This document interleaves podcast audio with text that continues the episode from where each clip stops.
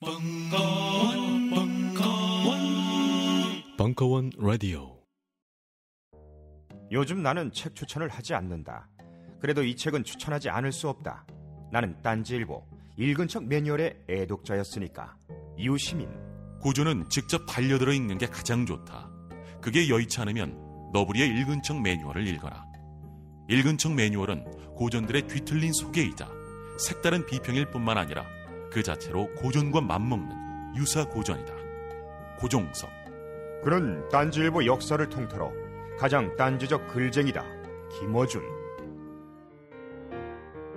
고전이 얼마나 재밌는가를 은하계에서 가장 재밌게 설명하는 책. 딴지 편집장 너브리의 고전문학 읽은 척 매뉴얼. 아직 고전을 모르는 분들께 그리고 이미 고전을 알고 있는 분들께도 강력 추천합니다. 지금 바로 전국 서점에서 만나보세요. 딴지 마켓에서 구입하는 분께는 저자 사인본을 배송해 드립니다.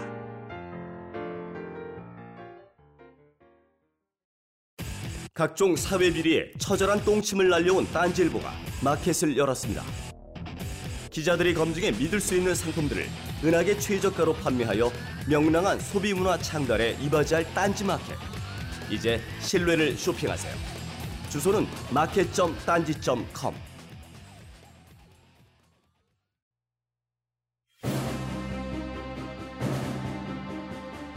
다이나믹 코리아의 총행무진 대중문화사 이식의 으름장과 독립의 몸부림 사이. 시즌 1 대중문화의 시대가 개막하다. 제7강. 신여성이라는 이름의 조선의 여인 쇼핑과 연애에 눈을 뜨다 2016년 5월 27일 강연 알립니다. 본 강의의 이해를 돕기 위해 양준남 감독의 1936년 작 미몽을 감상하신 후 청취하시는 것을 권장합니다. 유튜브에서 미몽으로 검색하셔 감상하실 수 있습니다. 한국 대중문화사는요 오늘 어, 그 시즌 1을 마감합니다. 음, 그래서 7편과 8편이 남았는데요. 음, 어, 어떻게 막, 막 뭉그러뜨려서 하나로 만들었습니다. 이제 오늘 우리가 지금 살펴볼 것은요. 여성의 관점, 이제 새로운 그 식민지 시대 때 등장했던 아, 그 여성의 관점에서의 대중문화입니다. 바로 쇼핑과 연애라고 요약할 수가 있을 것 같아요. 이제 흔히 말하는 1930년대의 경성 모더니즘 시대. 어, 사실은 그 이미 30년대가 어찌 보자면 서구의 대중문화가 싱크로나이즈드 다이빙처럼 어, 거의 빛의 속도로 한 식민지 조선에 수입되기 시작한 바로 그런 시기입니다. 그러니까 사실은 굉장히 놀라운 거죠. 음, 작년에 뉴욕에서 유행했던 파자마 패션이 바로 한두달 뒤에 식민지 경성에서 여자들에 의해서 이렇게 유행하게 됩니다. 그러니까 정말 그 이 유행에 대한 어, 이 처절한 그 이 따라잡기의 욕망은 어, 어쩌면 어떻게 보자면 한국 대중문화의 가장 중요한 어떤 그런 동력이 돼요. 그 사실 그 유행에 쫓, 쫓는다고 해서 뭐 그 쌀이 생기는 것도 아니고 무슨 어떤 뭐 명예가 생기는 것도 아닌데 이 그 유행에 대한 치열한 어떤 그 소비 소비자로서의 경쟁 의식이 어찌 보면은 한국 대중문화의 이후에 굉장히 강력한 시장 동력으로서 자리하게 되는데요.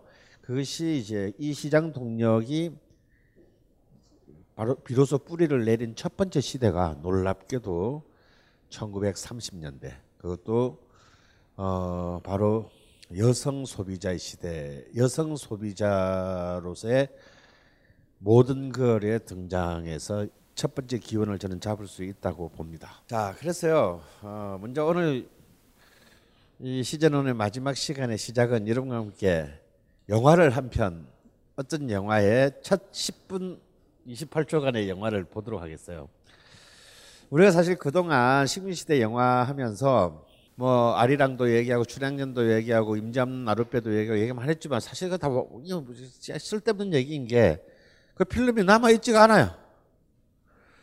그래서 우리가 이런 영화라는 건 알지만 실제로 식민시대도 우리가 그 우리가 이- 제가 여러분께 몇 개 보여드린 이른바 그 사진 어, 촬영 그 장면 사진 몇 장 말고는 사실 우리는 그 영화의 전부를 알 수가 없습니다.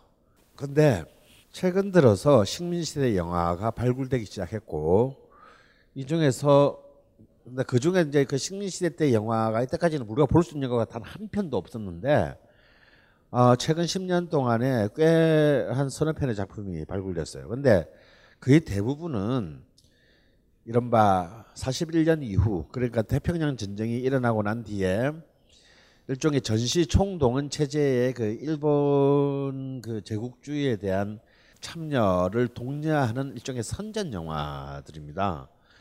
가령 조선 해협이라든지 지원병이라든지 이런 영화들은요. 뭐 사실은 저 토할 것 같은 영화들이에요.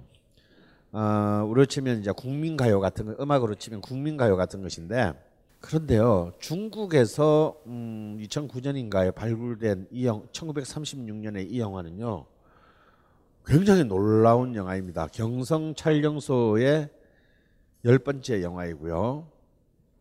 그리고 토키 그러니까 유성 영화로서는 여섯 번째 영화입니다. 어, 총 러닝 타임은 약 49분이에요.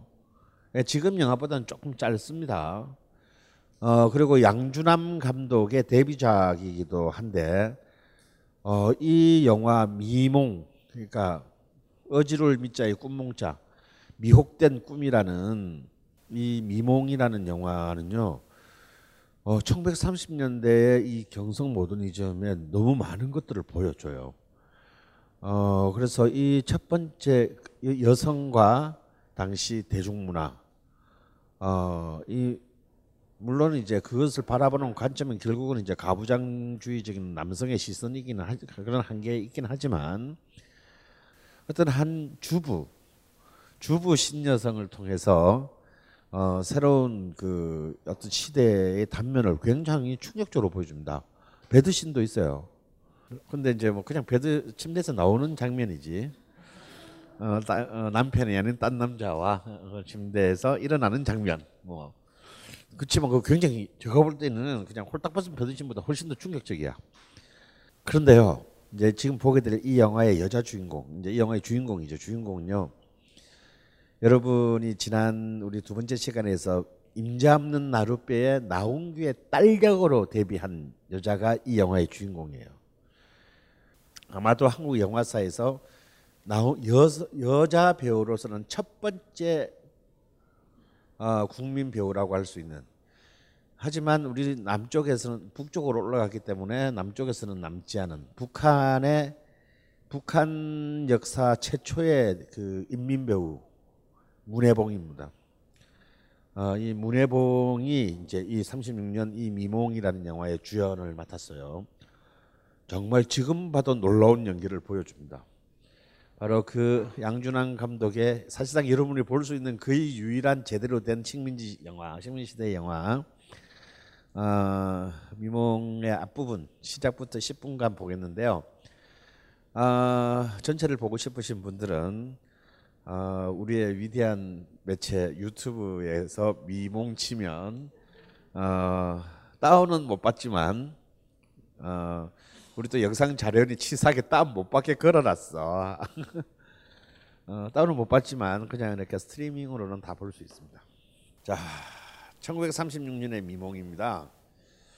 우리는 지난 시간의 끄트머리에 이 36년에 어떤 일이 일어나는지 우리 당연히 기억이 안 나시죠? 어, 이 36년은 바로 중일 전쟁 마지막 전시 총동원 체제 직전 해입니다. 그리고 베를린 올림픽이 일어났고 이른바 어, 송기장 송기정의 일장기 말소 사건이 일어났으며 그리고 이후에 이제 전시 총동원 체제를 지휘하게 될 미나미 지로가 총도, 전시 총독으로 부임했습니다. 어, 어쩌면 이런 이제 그 퇴폐적 모더니즘의 마지막 해일 수도 있는 어, 바로 그 해에 굉장히 중요한 작품들이 많이 발표돼요. 그 중에 한 편이 바로 어, 이 영화 미몽입니다. 바로 이제 이 다음 시퀀스는요. 아까 그 만났던 그 화신백화점이에요. 한국 최초의 백화점이던 화신백화점에서 만났던 그 코스염의 사나이랑 호텔에서 동거를 하고 있습니다. 어 근데 대단히 이렇게 그 모든 보이처럼 보였던 그 새끼는 알고 보면 사기꾼이고 아 절도범이에요. 그래서 이제 이 둘이가 뭐 계속 이제 뭐 호텔에서 그냥 뭐 화려하게 사는 거예요. 화려하게 살면서 그러다가 이제 이 장면에 어떤 장면에 딱 가면 둘이서 이제 공연을 보러 가는데요. 무용 이게 연극도 아니고 영화도 아니고 무용극을 보러 갑니다. 근데 여기서 이제 무, 이 무대 위에서는 당시 이제 당시 그 현대 무용의 어떤 그 최고인 최승희가 있다면 거의 유일했지만 유명한 남자 무용수 당시 남자 무용수 조태권의 춤을 볼 수 있어요. 아마도 이 조태 그 당 30년대 한국 현대 무용을 볼, 화면으로 볼 수 있는 길이 없잖아. 그렇죠? 사진 몇 장 뭐 최승희도 사진 몇 장밖에는 없어요. 근데 이 조 조태권의 그 남자 무용수지만 이 조태권의 춤을 보는데 어 빤스만 입고 춤을 춰요. 그래서 이렇게 그거 편집하려다가 그냥 각자 알아서 집에 와서 보시라고. 그러더니 이제 이 여자 우리 문혜봉 여자 주인공은 여자 주인공은 이제 그 자기 그 호텔에서 같이 살던 애가 사기꾼이라는 걸 알고 경찰에 고소합니다. 경찰에 이제 신고해요. 신고하고 잡혀갈 동안에 또 이 여자는 이 주인공은 조태건을 또 쫓아갑니다. 어, 완전 불나방이지. 조태건을 쫓았는데 조태건이 한 발 이렇게 딱 가는 곳에 늦었는데 조태건이 이제 부산 공연을 가 는 거예요. 갔는데 그걸 따라간다고 이제 택시를 차를 그 택시를 잡아 타고 서울역으로 달려가는 질주신이 옵니다. 근데 그 간발의 차이로 기차를 놓쳐요. 그래서 기차는 이렇게 가고 이게 이제 남영동 용산으로 이제 기차 가는데 그 옆길로 택시가 이렇게 거의 카레이스 하듯이 기차를 쫓아서 택시가 이렇게 쫙 하는데 거의 질주 장면을 계속 이어집니다. 그러니까 이미 이제 그 화면에서 남대문에서 서울역, 서울역에서 남영동으로 이어지는 이른바 이 지금 큰 서울의 대로가 그대로 화면에 잡혀요. 잡히는데 어 그래서 막 이 여자는 막 안달이 여주인공은 안달이 나서 계속 그 기사한테 빨리 좀 더 빨리 달리라고 이제 그 닥달을 합니다. 근데 이 차가 애를 치고 말아. 어 근데 이제 여기서 이제 갑자기 고대 소설로 이제 이 자, 이때까지 잘 나가던 굉장히 현대적인 내러티브가 갑자기 고대 소설로 하는데 그 친애가 지딸 아까 여기 봤던 정희야. 그래서 이제 이 신여성에 대한 이제 처벌이 이제 그 영화적 처벌이 결국 이제 이 택시가 딸을 친 거예요. 너리 보니 자기 딸이야. 음. 그래서 뭐 그래도 의미는 의미인지라 뭐 너무 막 정신없이 애를 데리고 병원으로 이제 가서 이렇게 눕혔는데 사실은 애는 나중에 깨어나요. 근데 이제 그 충격으로 애는 이제 계속 의식을 잃은 상태로 있고 어 역시 반쯤 의식이 나간 이제 이 여자 주인공은 옆에서 음독 자살합니다. 근데 이제 그 마지막 장면에 골 때리는데요. 남편이 소식을 알고 막 미친 듯이 뛰어옵니다. 권총을 들고. 근데 이제 권총을 들고 이제 병실로 오니까 자 이미 이제 애, 애기 엄마 자기의 전 부인이던 자는 이미 약을 먹었고 침대에서 떨어져 죽었어요. 떨어져 죽어 있고 딸은 깨어납니다. 그러니까 이제 역시 이제 이 권선징악도 아니고 뭐 약간 이상한 결말이기는 하나 어 사실은 이런 이제 그 가부장적인 어떤 유교 사회 안에서의 이제 흔히 말하는 아내와 엄마로서의 지위를 첫, 장 영화의 시작부터 마지막 장 마지막 장면 직전까지 새로운 어떤 그 여성 캐릭터를 이제 이 영화는 그 제시하고 있어요. 결국 이 맨 마지막에 말도 안 되는 결말은 이 말도 안 되는 결말은 이제 그 어쩔 수 없는 이 그 당대의 지배 이데올로기에 대한 그 일종의 영화적 수능일 뿐이지만요. 사실상 이 영화에서 말하고자 하는 것은 이 결론이 아니에요. 이미 이미 이제 가, 가족 혹은 가정이라는 울타리를 버린 어떤 이미 그, 그 경계를 넘어가 있는 그 새로운 어떤 여성성에 대해서 이 영화는 거의 러닝타임의 거의 95%를 할애하고 있습니다. 굉장히 요소요소에 굉장히 영화적으로 굉장히 재밌는 장면들이 있죠. 특히 그 첫 번째 시퀀스에서 남편이랑 싸울 때 남편이 화장대 거울 안에 들어 있는데 이걸 탁 쳐가지고 화면에 한번 픽 돌잖아요.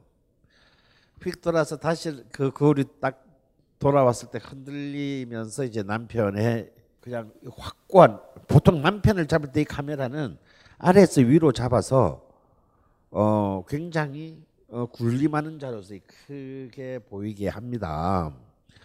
그런데 이 거울 안에서 이 남편 이제 가부장의 지위가 어, 흔들리고 있는 것, 혹은 무시되고 있는 것들을 이제 이런 거울 샷들을 통해서 보여주기도 하고, 그리고 아까 그 이제 쓰리 맞았나?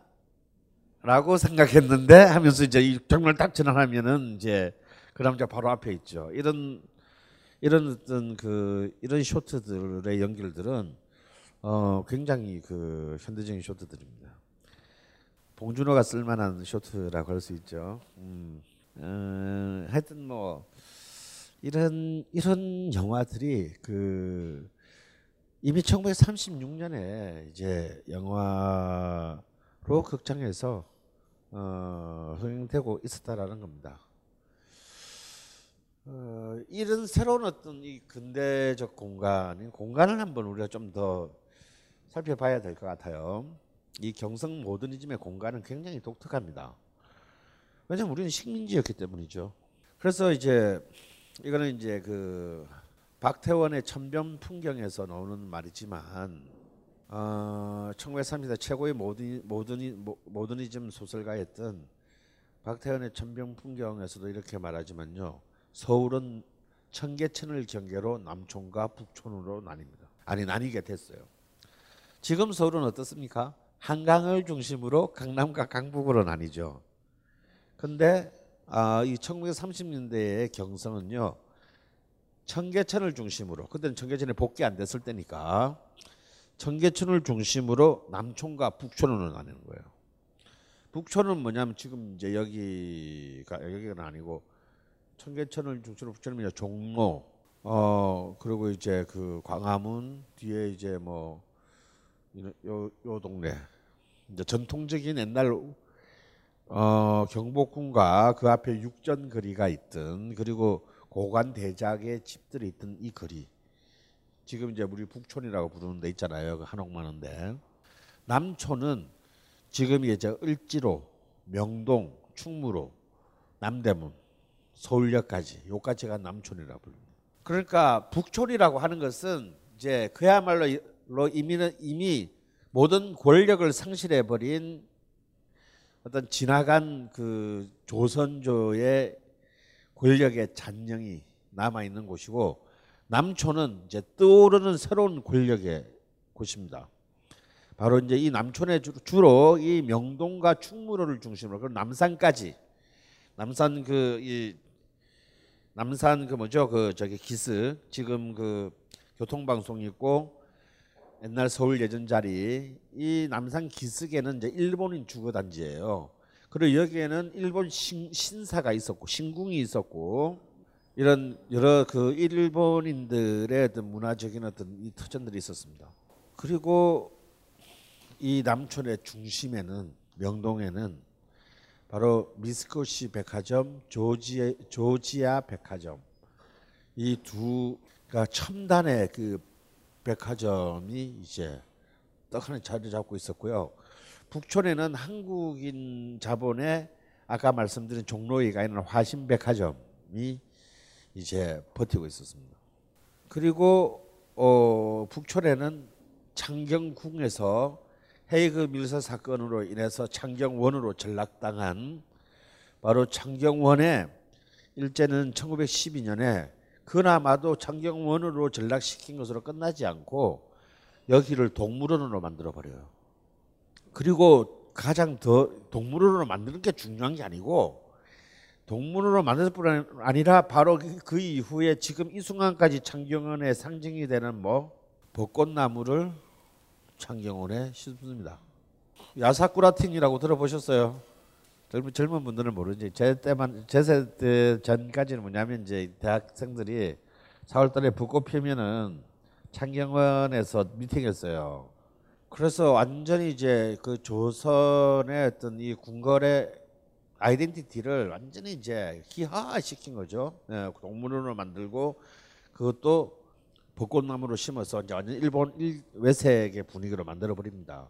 물론 서구의 공원 근대의 공원들도 전부 귀족이나 왕궁을 개방함으로써 만들어진 건 사실이에요. 하지만 어, 창경원 같은 경우는 사실은 일본 총독부의 이제 아주 굉장히 굉장한 그 어, 기존 한국의 전통적 권력에 대한 조소가 어, 이 창경궁에서 창경원 그것도 동물원으로 전락시키는데 사실상 개입하고 있음을 부정하기는 어렵습니다. 그리고 이제 일본은 이제 일본인들의 공원을 또 조성합니다. 그게 지금 이제 남산 공원이에요. 그래서 이제 북촌의 창경원, 남촌의 이 남성의 두 공원은 결국 이제 이 경성이라는 도시의 가장 시민적 유흥 공- 일상적 유흥 공간으로서의 이 공간을 상징합니다. 미스코시와 조지아 백화점의 쇼 윈도우는 바로 그 동경을 거쳐 태평양을 넘어 펼쳐지는 바로 서구 문화로 이르는 창이라고 볼 수가 있죠. 바로 이 미스코시와 조지아 백화점의 이 쇼윈도우는 바로 어찌 보면은 바로 그런 그 자본주의적인 서구에 대한 가장 거대한 욕망의 윈도우였습니다.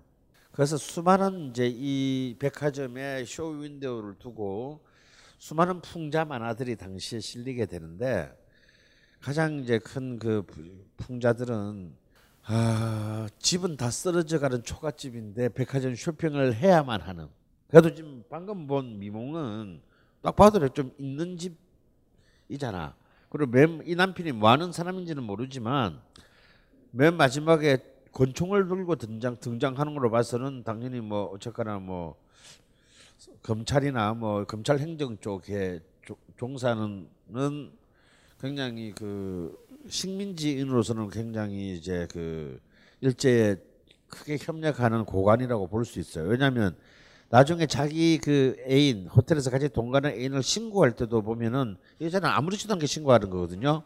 그럼 그 얘기는 뭐냐면 경찰이나 검찰 쪽에 굉장히 네트워크가 이 마누라도 충분하다라는 것을 보- 살짝 암시하는 어떤 그런 장면이 있습니다. 백화점이 그런 어떤 그 욕망 원업이 어, 내가 정말 그 가고자 하는 어, 도달하고자 하는 어떤 그 욕망의 끝이라면 바로 그 자신의 다리가 머무르는 바로 그 소비하는 그 욕망의 현장은요 남촌의 우후 죽순처럼 들어, 들어서기 시작했던 카페예요. 이 카페를 통해서 이제 대다수의 시민들은 이제 모든 걸 모든 보이들은 이제 근대 문화의 세례를 이 카페를 통해서 받게 됩니다. 이 안에서 이제 우리가 말하는 이제 음료수 같은 뭐 커피를 비롯한 뭐 커피에 코코아 뭐, 뭐 등등등등 이런 거 있잖아요. 그런 근대적 기호품들. 다음에 유성기를 비롯한 그런 이제 그 다양한 어떤 그 예술적인 소비 그리고 제가 지난 지지난 시간에 얘기했듯이 당시 경성에는 댄스홀이 없어서 공식적인 댄스홀이 없었기 때문에 그러면 사람들이 춤을 안 췄냐? 그렇진 않아요. 다 춤을 어디서 췄냐면 카페에서 췄어요. 그러니까 우리 혹시 좀 7, 80대 좀 노신 분들은 기억나시겠지만 신촌에 이렇게 그 락카페 이런 거 있잖아. 그냥 커피 파는 데인데 밤만 되면 아이 새끼들 미쳐가지고 그냥 막 틀어놓고 막 그 뭐 소파 사리를 붕붕 날아다니면서 춤을 췄잖아요. 그게 이미 1930년대에 그랬어요. 그래서 이제 이미 카페에서 카페라는 것 자체가 불법적인 영업이긴 하지만 이미 이 안에서 댄싱이 이제 일어나는 그 그런 공간이었습니다. 이것이 남촌의 풍경이라면 북촌은 요리집, 그러니까 기생집이죠. 기생집과 선술집에 굉장히 그 초라한 어, 옛 시대의 잔영이 존속하는 곳이었습니다. 그리고 더욱더 결정적인 것은요. 이 카페에 모인 모든 걸 모든 보이, 이 조선 식민지의 모든 걸 모든 보이들은 이 여기만 오면 모든 언어를 일본어로 썼다는 거예요. 북촌의 유흥가는 전부 조선어로 썼는데 남촌에 모여드는 조선인 젊은 모든 걸 모든 보이들은 전부 일본어로 의사소통을 했다는 거예요. 이게 가장 중요한 차이입니다. 그러니까 이제 이 북촌과 남촌은 과거와 현재 동시 병존이에요. 한국의 문화 한반도의 문화가 보여주는 과거와 현재의 동시병존이고 또 다른 한편으로는 어, 식민지 속의 일본 일본과 어, 일본 바깥의 식민지가 동시에 존재하는 것을 보여주는 경성이었습니다. 이 새로운 어떤 이 그 문화를 찾아서 불날방처럼 모이드는 이 남녀 세대들을 홈브라라고 했어요. 홈브라.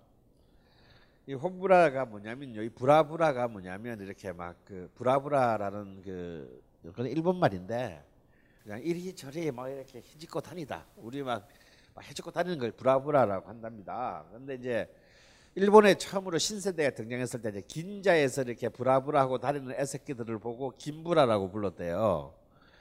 그래서 이제 우리는 이제 혼마치, 그러니까 지금 명동이죠. 이 명동 땅에서 이렇게 그 쓸고 다니는 하루 종일 쭉 쭉방 때리는 애, 들을 보고 아, 혼브라라고 그 라고 했습니다. 그래서 이제 이 일본의 김부라와 한국 조선의 이제 이 혼부라들이 이제 결국 이제 이 모든 걸과 모든 보이로 음, 전화하는 거죠.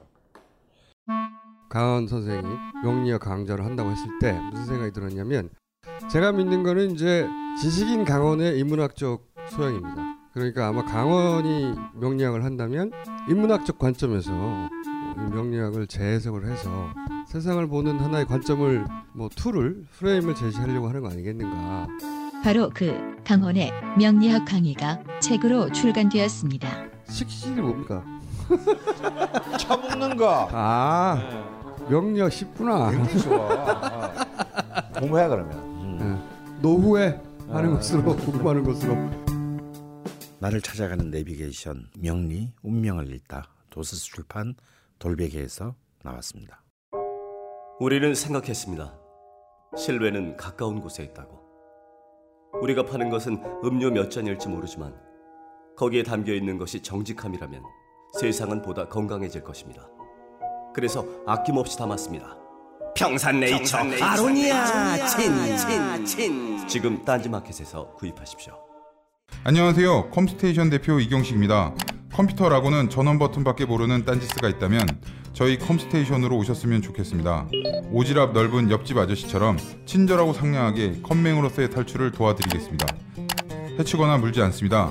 간단한 문의 번호 011-892-5568로 연락 주시면 컴맹 탈출 작전 성공 딴지 마켓에 컴스테이션이 있습니다. 컴스테이션은 조용한 형제들과 함께합니다. 1927년 그 한국 최초의 대중문화 잡지 별건곤에 실린 이 한 컷의 샷은 정말 아마 식민시대 통틀어 만평 중에서 가장 최고의 샷이라고 할 만해요. 이게 이제 이게 뭡니까 전차 아닌데 전차 안에 어린 여학생들 이제 신여성 여학생들이 이렇게 쭉 이렇게 이 뭐지 이렇게 손잡이를 잡고 이렇게 전천에 서 있는데 손잡이 소리는 뭐가 있습니까? 예, 시계가 있죠 시계가.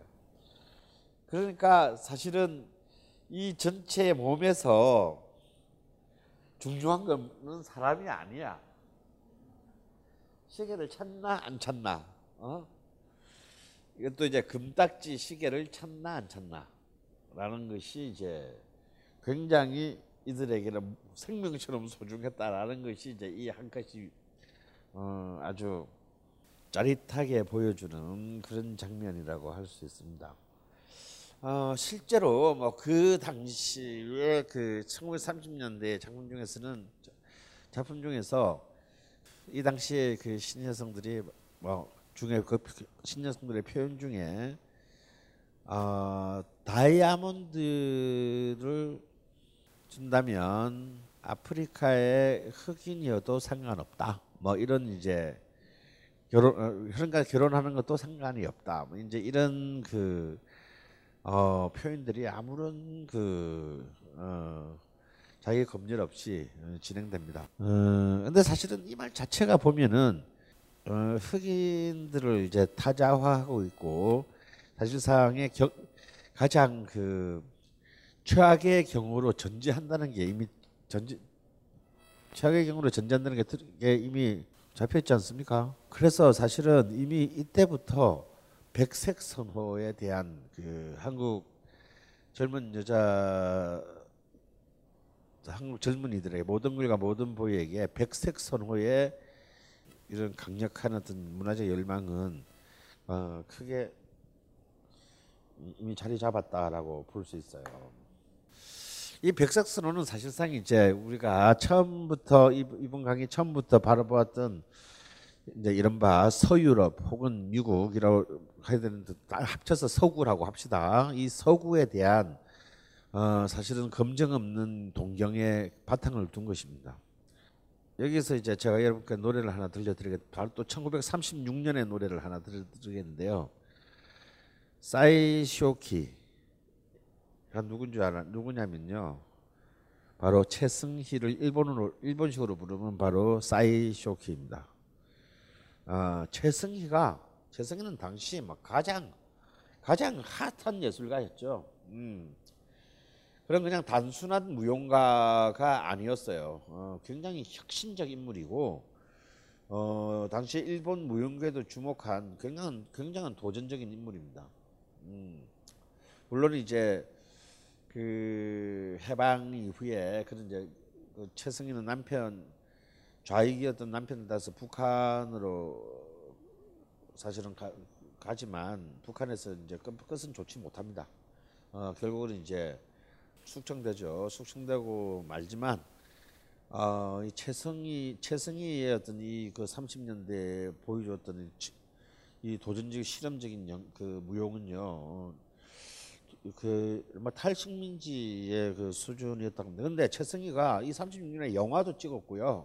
영화 주인공이기도 했고 물론 그 영화 필름은 지금 존재하지 않습니다만 그리고 놀랍게도 가수로 데뷔도 했습니다. 근데 이 최승희가 부른 노래가 그 이딱한 현재까지는 딱 한 곡 남아 있는 이 노래가 굉장히 골때려요. 바로 이 전해 이제 전해 이 최승희가 이 노래를 부르기 전에 여러분 알다시피 이제 여러분이 그 들었던 거는 이제 그 이난영의 목포의 눈물입니다. 1935년에 이 목포의 눈물부터 폭발적인 트로트 앵카의 양식에 의거한 이 트로트 음악이 폭발적으로 식민지를 휩쓸고 있는 와중에 최승희가 보여준 노래는요 전혀 앵카하고는 아무 거리감은 가사는 한국어인데 완전한 어, 서양의 노래였습니다. 이태리 정원입니다. 예, 정확한 제목은 이태리의 정원입니다. 이태리 어, 가, 어, 가든 인 이탈리라는 곡이 있나 본데 있었나 본데 도대체 이, 책, 이 곡을 암만 뒤져도 도대체 뭔 곡인지를 알 수가 없어요. 네, 에르 에드빈 윈 작곡이라고 해놨는데 이게 도대체 뭐 에드윈 뭔지 뭐 뭔, 뭔 에드, 에드윈 뭐 피션지 에드윈 뭐식인지를 알 수가 없어. 근데 일단 곡 자체를 보면 리듬은요 탱고예요 탱고. 근데 리듬은 탱고인데 탱고 음악은 아닙니다. 그러니까 굉장히 복잡해요 음악의 구성은. 어, 피아노는 좀 당시 그 피아노는 약간 그 어 그렇게 액센트가 강하지 않은 재즈 스타일로 흐르고 있고 리듬은 탱고고 근데 전반적인 분위기는 가창이나 이런 분위기는 샹송 같은 스타일이고 그러니까 도저히 이 곡의 정체를 사실은 알기 참 규명하기가 어렵습니다. 물론 최승희는 30년대 때 유럽에 가, 유럽에 가서 공연 순회 공연을 한 사람이기는 하지만요. 이 음악의 스타일은 어찌 보면은 이거는 동경 스타일 같아요. 동경이나 상해 스타일 같아요. 그런 어떤 서구의 다양한 그 사조들을 짧은 시간에 막 다 받아들여서 짬뽕 시켜버린 어떤 그런 그 어, 문화가 아닐까 저는 그렇게 좀 생각을 해봅니다. 하여튼 지금 들어도요. 어, 지금 들은 이 노래는 굉장히 세련됐어요. 솔직히 지금 나오는 노래보다 나. 제가 이 노래를 가지고 이 노래를 듣고 한 십몇 년 전에 너무 놀래가지고 제가 만든 이제 천변살롱이라는 1인 뮤지컬이 있는데 그게 이 노래를 주제가로 썼습니다. 그래서 사람들이 물어요. 뭐 처음에는 이렇게 이걸 모르는 사람들 아 그냥 딴 노래는 다 알겠는데 이 노래는 혹시 그냥 이 뮤지컬 때문에 작곡한 거냐고. 어, 그럴 정도로 그 사실은 굉장히 1936년이라는 분위기를 그냥 단순히 뽕짝이나 트로트나 만요 혹은 신민요만으로는 정의할 수 없는 어, 굉장히 다양한 이미 서구의 음악들이 어, 당시에 그 음악 혹은 문화 담당자 속에 내면화됐다 이미 착근했다라고 볼 수가 있을 것 같습니다. 다시 말하자면 우리는 굉장히 빠른 시간 안에 속성 세계화가 이 30년대에 어, 진행되는데 이런 것이 가능했던 것은 바로 그 유행의 속도입니다. 그러니까 그만큼 음, 소비자들의 그러니까 이른바 이 유행 소비자들의 욕망이 이 유행의 속도를 굉장히 그 앞당긴 거죠. 음, 그래서 그 속에서 이미 우리는 영화를 통해서 스포츠를 통해서 음악을 통해서 그리고 다양한 책과 미디어를 통해서 그 시점에서의 서구의 문화와 사실은 나란히 나란 그러니까 평행선을 이미 이제 걷는 소비를 하고 있었다라는 겁니다. 1926년 그 윤심댁의 사회 참여 쇼크 이후로 이미 3년 뒤인 29년 1929년이 되면요. 일본 노래 기미고이 씨라는 노래가 엄청나게 한국을 강타합니다. 기미고이 씨는 그냥 뭐 굳이 말하자면 그대를 사랑해라는 일본 앵커예요. 이 기미고이 씨가 뭐 거의 뭐 그 국민가요처럼 이제 폭발하는데 이미 이 당시에 이 당시에 언론 자료를 보면 이 김희곤 씨가 한, 한반도에 상륙하는 1929년쯤에는 웬만한 대도시의 가정에 집안에 유성기가 없는 집이 없었다. 그리고 집집마다 이 음악이 흘러나왔다. 이제 뭐 이런 것이 있고 영화는 이미 이제 이른바 세 명의 슈퍼스타가 이제 그 1920년대 후반에서 30년대 중반까지를 지배하게 되는데 그 세 명의 헐리우드 스타는 이제 바로 찰리 채플린, 그리고 버스트 키튼 그리고 해롤드 로이드입니다. 그러니까 아까 그 이상한 놈 있잖아. 우리 그 사기치는 놈. 그 이제 그런 그래서 이렇게 이때 뭐이 버스트 키튼의 카우보이 바지. 다음에 로이드 모자라고 불리는 동그란 이렇게 이 맥고 모자 있죠. 비행 삼명주도 도는. 그러니까 이런 배우들의 이름 그리고 채플린 지팡이 이런 이제 그 배우들의 이름을 딴 각각의 어떤 의상과 소품들이 지금 이런 거지 뭐 황신혜 목걸이 그 김혜수 뭐 어, 팔찌 뭐 이런 거죠. 음. 이런 그 훌륭 영화 그 훌륭 스타들의 그 어, 영화 속에서 가지고 나왔던 이 모든 것들이 전부 다 어, 전부 다그 이제 길거리에서 이제 바로 그 영화 흥행한 다음 날 길거리에서 이제 경쟁적으로 젊은이들이 그 하고 다니는 것을 목격하게 돼요. 하지만 이 중에서 가장 파괴력이 컸던 것은요 댄스였습니다. 춤은 사실 아직까지 전시 체제로 들어가기 전에도 어, 총독부에 의해서 굉장히 엄격하게 규제가 된 것이 춤이었어요. 일본인들의 스타일상 남녀가 이렇게 그 육체적으로 이렇게 그 닿는 이런 부분들에 있어서는 그 한, 조선과 일본 공히 썩 끌리는 것이 아니었는데 가장 금기시된 댄스야말로 가장 빠른 속도로 그 확산하게 됩니다. 이 중에서 이제 가장 그 유명한 춤이 뭐냐면 찰스톤이라는 춤. 이게 1910년대 후반에서 20년대 초반에 미국 남부에서부터 시작해서 어마어마하게 유행했던 이그 음, 남녀 그 사교 댄스거든요. 그러니까 이제 주로 재즈 음악에 바탕해가지고 추는 춤인데 이 찰스턴이 1920년대 후반부터 30년대 중반 사이에 완전히 그 한반도를 휩쓸어요. 그러니까 우리가 흔히 자유부인 뭐 그 50, 55년을 한국 춤바람의 원조로 삼는데 사실 이 춤바람의 원조는요 처음에 30년, 31년입니다 정확히는. 왜냐하면 이때 춤바람이 얼마나 대단했냐면 온 언론마다 이 장면을 이 사건을 안 다루는 데가 없어요. 그러니까 이제 뭐 춤만 추는 여지만 생기면 젊은이들이 춤을 췄다라는 거지. 그러니까 카페 이런 데서도 불법적으로 춤을 추고 급기야는 이 춤이 이제 아까 같은 우리 영화에서 봤던 미몽의 유부녀들이 살고 있는 규중에까지 일반 가정집에까지 춤바람이 어, 흘러 들어갑니다.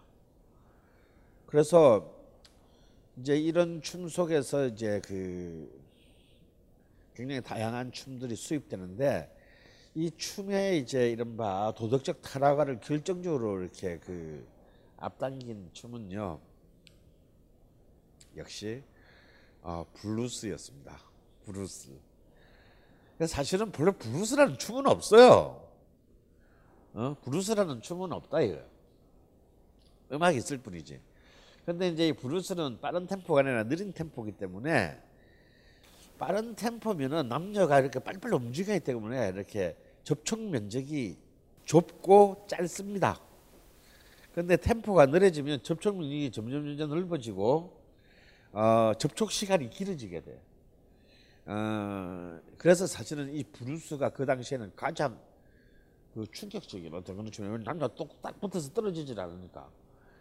그래서 실제 그 당시 사파를 보면요 남녀가 그냥 깊숙이 그냥 딱 일자로 이렇게 붙어 있는 어떤 이런 것들을 걸어놓고 이제 개탄하는 어떤 그런 그 어, 장면들이 많이 나오죠. 결국 사실상 이 이제 1930년대 들어서서 이루어지는 이제 이 스포츠에 대한 열광. 그래서 이제 그 당시에 경평전 같은 경우가 열리게 되면 제가 지난 시간에 얘기했죠. 서울과 평양의 대표 축구 선수 되면요. 평양과 서울의 최고의 기생들이 전부 이 경기장으로 행차를 했다라는 거야. 아, 거기 기생들이 훈한 선수들이 있어요. 이 톱 기생들이.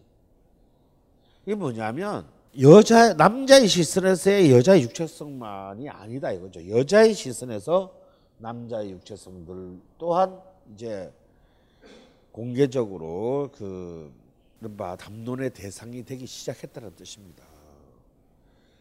크게 축구는 이제 노출이 많잖아요.